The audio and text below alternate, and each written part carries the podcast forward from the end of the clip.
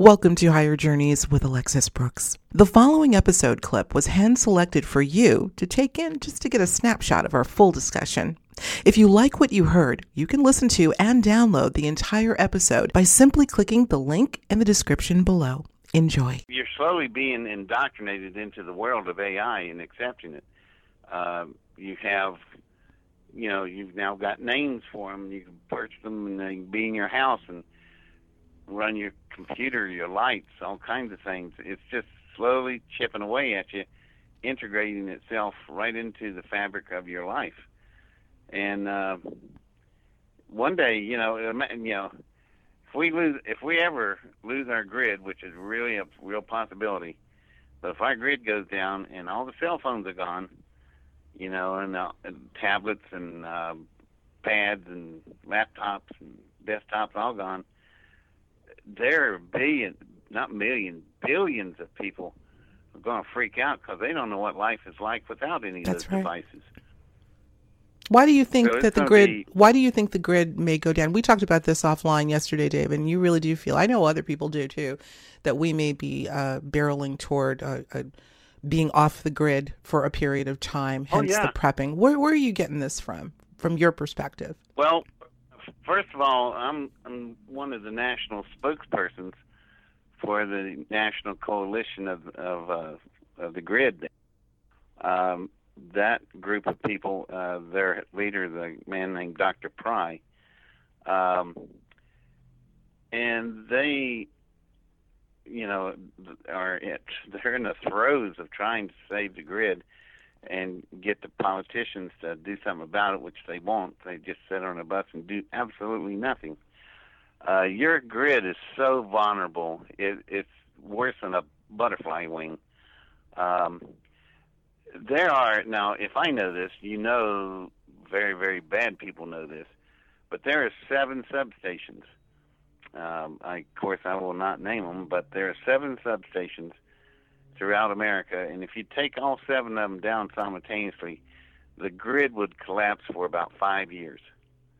Can you imagine no power of any kind for five years? Hmm. Could just run that by your thoughts and, and look out the window and think what the, the streets you're looking at would be like. Mhm. Uh, there'd be no law enforcement. There'd be no, you know, no structure of society whatsoever. It all would go with it.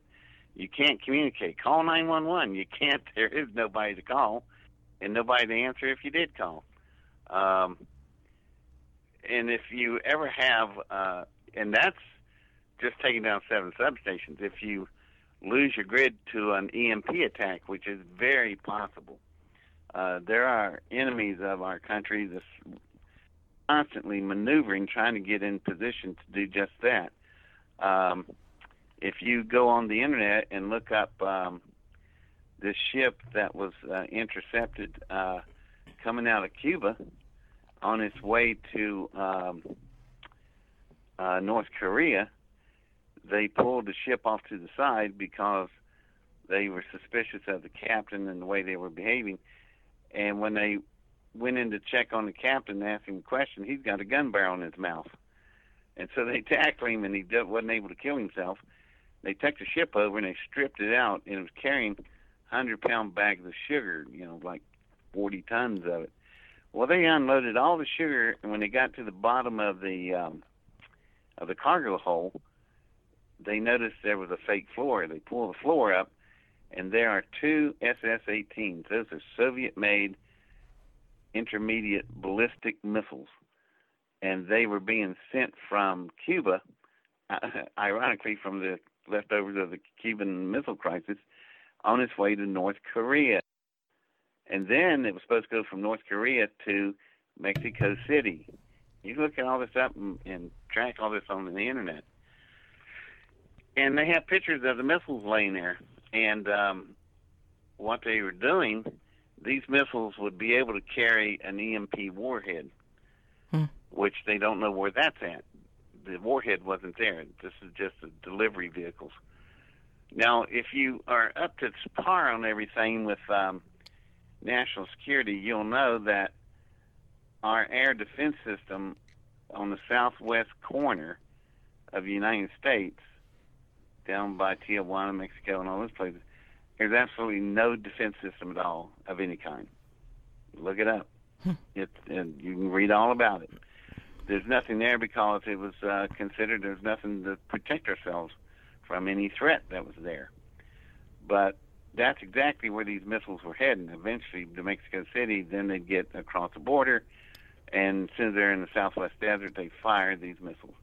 They have an EMP warhead on top, an electromagnetic pulse uh, device, Mm-hmm. and what it would do, they'll launch it till it would come down somewhere around Missouri, which is the center of the country pretty much, and it would detonate, and then an EMP wave would roll out. It'll probably detonate. You wouldn't even know it went off. You might see a flash if you're living right in Missouri, but you probably won't even hear anything because it's so high up. But you want it high up when it detonates, so the electromagnetic pulse wave will spread out farther and then it comes cascading down. And when that happens, man, you'd have to see this to believe it, and you really don't ever want to see it. Mm-hmm. But what happens? There'll be a spike in all the lights. Everything will get real bright, and you you've seen the light bulb blow out when you turn it on. Mm-hmm. There's a flash. Uh, that's what would happen. All the light, all the lights would do that, and electronics would make noise. Computers, everything would be grunting anyway, it spiked through the systems, and that then everything goes dark. And if that's not bad enough, within just a few seconds, you're going to hear explosions out in the street. And what that is, that's your transformers, and they're filled with oil. That's how they take all the electrical power running through them. How they handle the heat, they run through a bath of oil. Well, the oil will get really hot and it'll detonate and it'll look like napalm. So look at every gray transformer on every power pole.